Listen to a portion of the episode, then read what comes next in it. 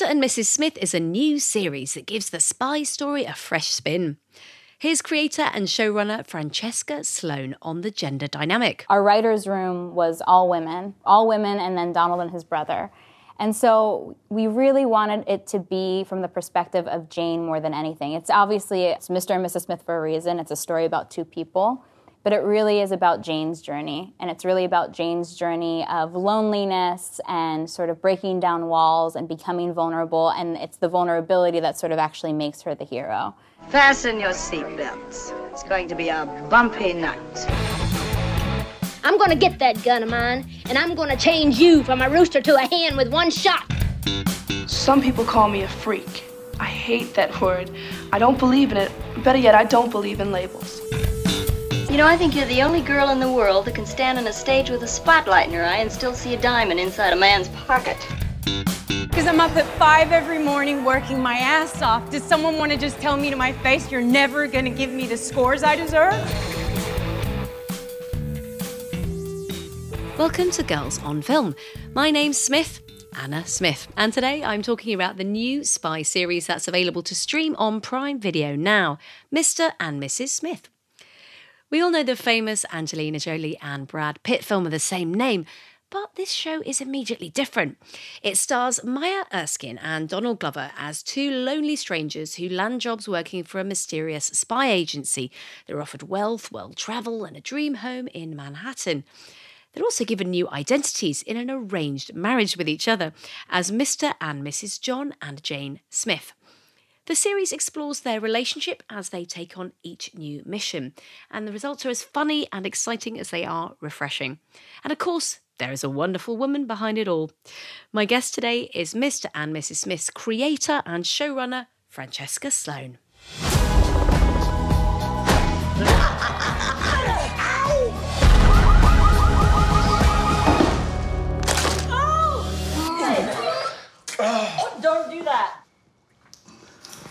Sorry.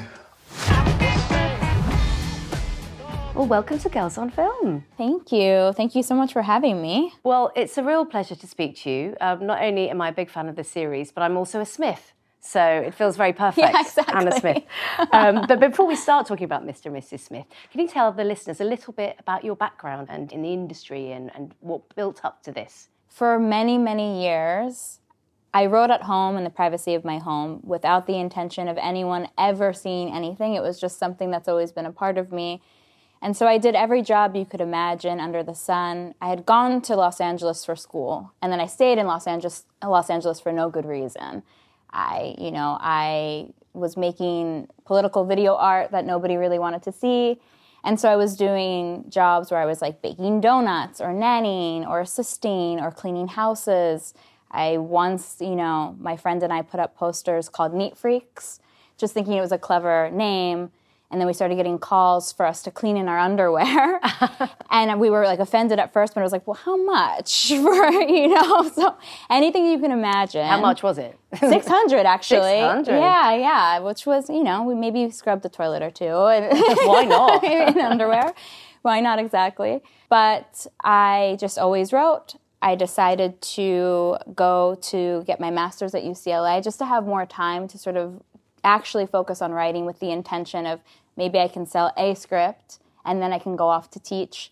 I like the idea of being around creative people at all times and the youth in that way without thinking you could actually do the same thing for a living in terms of creativity. And the script won um, this thing called Showcase, which had a slew of managers come and meet with me, which was very exciting. I hired a manager in the room who I just connected with, and he said, How do you feel about being in a television room? I didn't know anything about it. And so I started on a little show on Sony Crackle that Startup is what the show was called. I was there very briefly, wrote on that show, and then just started leapfrogging from room to room to room. Loved it because it was just a bunch of nerds talking about story and character building. So my social anxiety was at an all time low for once because it was truly about creating worlds and using your imagination. From there, I finally ended up writing on Fargo at FX, which then linked me to Stephanie Robinson, who's like the greatest. She was a writer on Atlanta. She introduced me to Donald. He liked my scripts. I met Donald and Stephen. We connected immediately. We wrote on Atlanta together. And that ended up connecting me with Donald to collaborate on Mr. and Mrs. Smith. And I just love Mr. and Mrs. Smith. Congratulations. Thank um, you. It's so refreshing. Not only is it very entertaining, but it feels like a really different spin on a kind of franchise or whatever you want to call it that we know. I've, I've noticed that you called it a remix in one interview I read. Yeah. Um, would you like to specify how you wanted to, to shake up and what you wanted to mix up in this, really? Absolutely. I appreciate that, that you feel that way. My sensibilities are not one to just write these sort of big action moments. And I actually think most of the strengths that actually both Donald and I have are sort of the quieter in between moments. And so, in terms of the action and the genre of it all, that was something that was really interesting to us is you know what happens after the big chase. You know if you're wearing the wrong shoes you get a blister. What happens if a spy has to go to the bathroom? You know those kinds of things. But then also in terms of the relationship you know the movie sort of scratched the surface. It was sort of a cartoon idea of a relationship which was a lot of fun but how do you how do you get into the underbelly of that what is the humanity and rawness of two people who let their walls down and get closer to each other that was the focus and that's really where we wanted the world to mostly live in is between these two people I love that. On a trivial note, it does frustrate me when they have these kind of real-time spy thrillers, and you're like, when do they go to the Louvre? exactly. You know, when is this possible? I like that reality that you bring into it, and it's still glamorous in terms of the locations and very exciting. Yes. But there's just it feels like you could put yourself in the picture. Exactly that's what we wanted it to be relatable in that sense love and happiness. banking card, and marriage registration. Something that can make you do We're married. Yeah, I guess we're married. make you do right. They didn't bring up that we'd be paired until the last interview. It's an old KGB tactic. You draw less attention as a couple. Very romantic. What specifically, from a gender perspective, were you interested in exploring? Because I've noticed that Jane, you know, without spoilers, sometimes saves John, for example. There's maybe a little bit of a role reversal of what you know traditional spy films and TV might play with. it means a lot to me that it's reading that way that was actually the thing that might have been the most important to me to be honest and and honestly for donald as well i think that's part of why he had me come on the showrunner and, and do this with him is because he really wanted that perspective too our writers room was all women all women and then donald and his brother and so we really wanted it to be from the perspective of Jane more than anything. It's obviously it's Mr. and Mrs. Smith for a reason. It's a story about two people, but it really is about Jane's journey. And it's really about Jane's journey of loneliness and sort of breaking down walls and becoming vulnerable. And it's the vulnerability that sort of actually makes her the hero.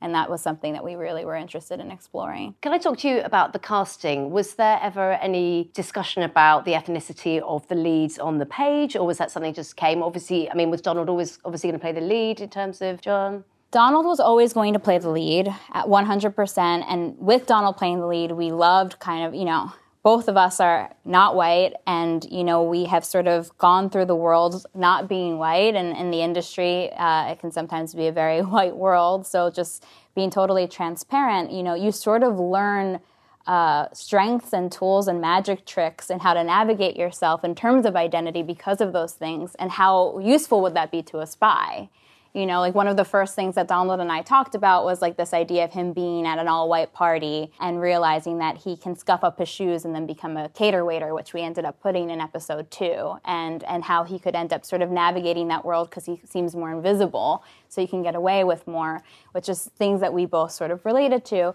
Now with that you know the whole room coincidentally not for this reason they're all just strong amazing writers who are my friends it was all women of color at the time when we had the room, it was actually initially going to be, you know, the legend that she is, and she's so amazing, Phoebe. And so we were actually going to have a conversation about sort of the differences in some ways between these Phoebe two. Waller-Bridge, yeah. Phoebe Waller Yeah. Bridge, mm-hmm. exactly. When she ended up exiting the project, you know, with full support on and, and everybody's end, we, Donald and I like sort of pivoted vision and realized when it was Maya that it really is a story about two people who are sort of different in navigating what would be primarily this sort of white upscale world. And how does that make them actually linked? You know, it became more about this underdog story and how that bonds two people. And that's sort of the direction that we leaned into instead. What is it that you two do? We're software engineers. Administer single dose, no casualties. What? You think if the company hadn't matched you, you'd be compatible? You're sitting underneath a shelter I made. I made this fire. I got you this fish. Shelter, food, fire, water. No. Maybe. It was interesting to me that the subject of race wasn't particularly discussed much between the pair of them until a bit later in the series. Is that something that sort of came consciously? I yeah, I think in general, you know, the couple just became more raw and comfortable with each other, and the more raw and comfortable that you are with somebody, is that's when those conversations do come to a head, you know, and that's the reason that it sort of went in that direction. Yes. Donald is quoted as saying, Fran wanted to sexualize me. It was interesting because she kept talking about how men's clothes in the 70s were a lot sexier, so suggesting oh. that, that there's a 70s style to it. But I wondered if, if there again, that I know he's sort of talking lightly there. Yeah, yeah. But no, I was there that, again actually. a bit of a, of, because I love that you didn't, I don't think that you sexualized Maya at all, or that whoever was directing any episode did. No, I that was very. I mean, if my legacy goes down of wanting to sexualize Donald, I think maybe I'm okay with that. I have no idea. I, I'm, I'm absolutely fine with it. But no, I think it was less that to me and more. I remember actually, I saw this incredible poster with Steve McQueen where, and, and actually many movie posters and stills of Steve McQueen where he always has his shirt off and the woman is always fully clothed. And there was something about that to me that, like, even though it was in the 70s, it felt very subversive and fresh to me. And we sort of looked at that, and I felt I felt like that was sort of our north star. There's something iconic about that, and it also went into this idea of, you know, the Jane being the Bond in that in that sense, and and him sort of being the Bond girl. And so we really did play with that, and we had a lot of fun. He's the one that's sort of a little bit more vain, and that's kind of. You know, he cares about the clothes he's wearing. He doesn't eat the breakfast. She dives into the bagel. You know, it just feels kind of real to me, actually. Um, and I don't see that as often as you would think on screen for whatever reason. I love that this focuses more on the relationship than the details of the, the spy missions, and that sometimes it feels there's quite a lot of information that we and they never find out Right. about the missions. And how Yeah. did you decide in the writers' room kind of what to leave out and what to leave us hanging on? And, and also sometimes I felt like sometimes you gave us a bit of a clue to keep me awake at night to try and try and figure out some stuff. Yeah, I mean, we were never as interested in sort of making, you know, of making this like ultra mystery story. It really was always about how do these missions inform the relationship and make these milestones make sense. It doesn't mean that we didn't think about them. It doesn't mean that we don't have answers to all of these things, but really we wanted to sort of pivot from what that is and kind of get inspired by, you know, old shows from like the 80s like Moonlighting or Hart to Hart where like you sort of do have these bottle mission of the week and then you kind of carry on because you love your characters. We wanted to play with that, but we then wanted the relationship story to feel like a very genuine arc in terms of a character study. Yeah, moonlighting is such a great comparison. I hadn't thought about that. There's a great scene where they're in bed and, they're just talking about a dinner party with a, a couple who they may or may not have gone on with. Right. Um, but the way they were speaking just seemed so familiar to me and really funny. And I just felt, thank you for that. I'm so glad that- that you you so rarely see the kind of conversations that you genuinely have on screen. Yeah, no, I I appreciate that. I think we all related to that with our own partners when we talked about that in the room of afterwards, just sort of wanting to feel like you can connect with your partner of this you against the world type thing, you know. Exactly. You've got some incredible women in the supporting cast. I'm not going to say who they play because I know, um, like me, you're very spoiler adverse. yes. But can I just give you a couple of names Oh, and just give me a little word about them? Gosh, I would love to do this because I'm obsessed with the women in the show. Amazing. Michaela Coel, Oh my gosh. um, a force. a force, certainly is. Sharon Horgan, Brilliant. Parker Posey, Iconic. Sarah Paulson. Hilarious. She is hilarious in Yeah. this. My goodness. She's at she's people don't she's very funny. Yeah. I mean, I felt like all the women that you chose are not just great actors, but kind of creators in their own right, and really, Yes. with really strong personalities. Yes, definitely. And all, and also they're they all write and they're all incredible writers and they all could sniff out the moment uh, something in a scene felt inorganic and and fix it on the spot. You know, it was really ex- excellent to work with them. Got a few male names for you as well. Our, Okay, I love them too. John Turturro, Oh my gosh. Um, one of my favorite episodes. I yeah. Oh, I'm so happy you feel the way. Uh, unique. Unique. Paul Dano, Um, talented.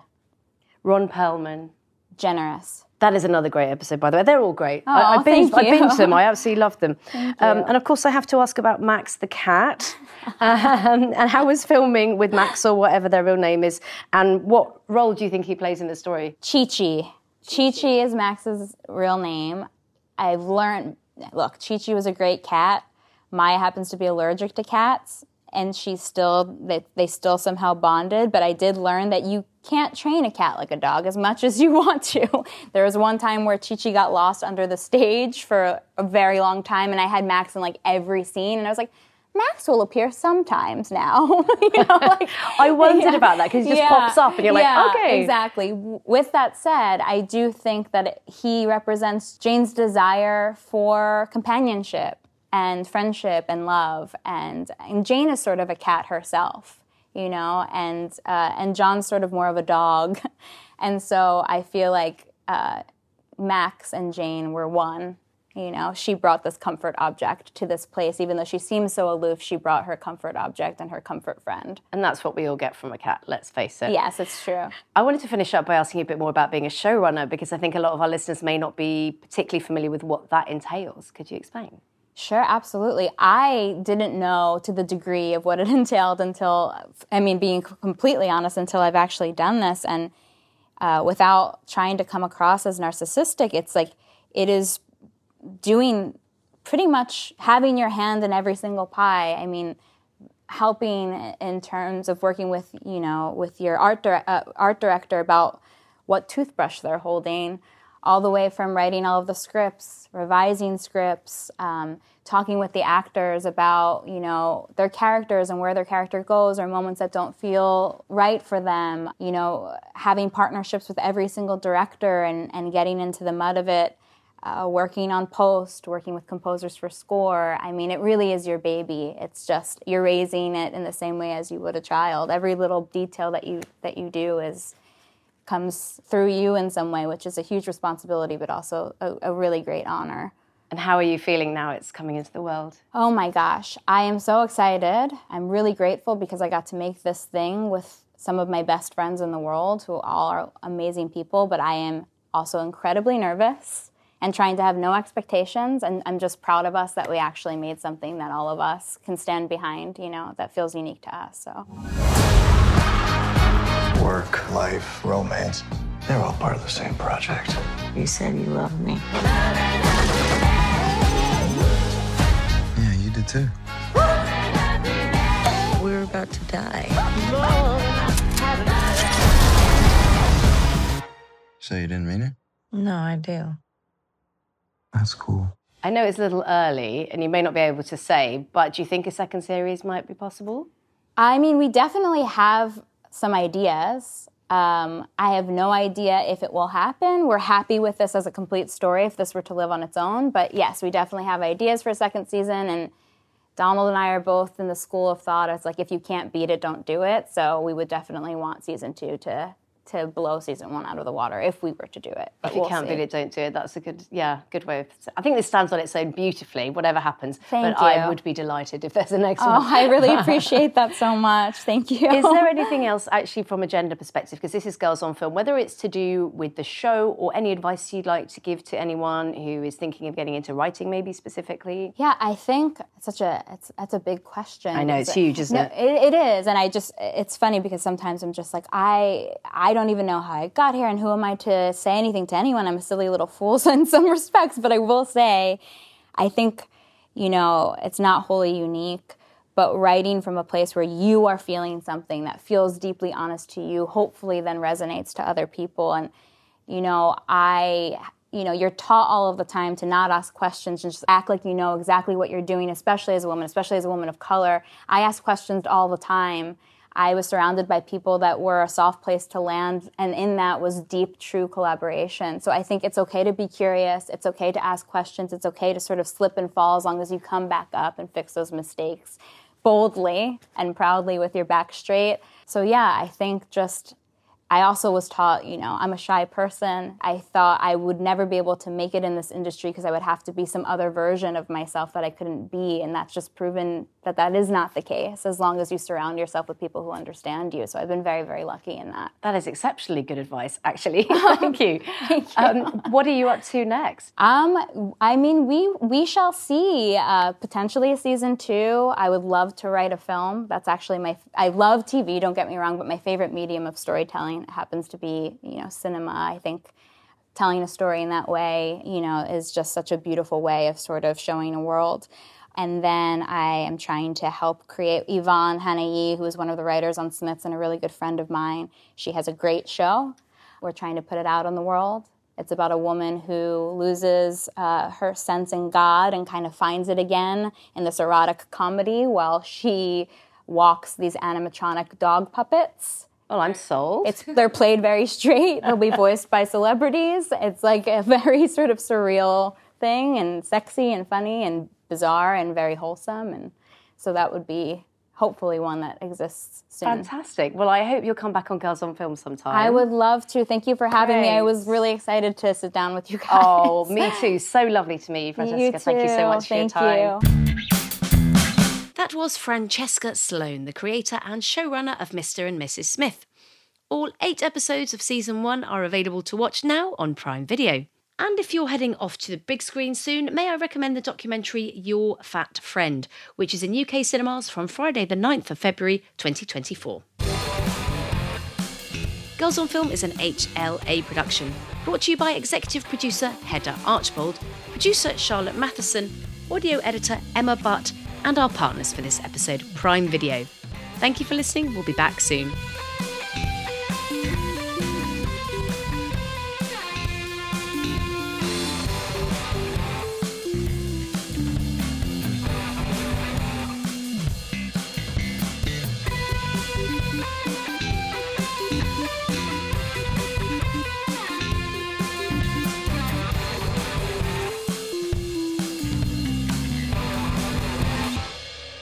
Just a job. It is not life and death.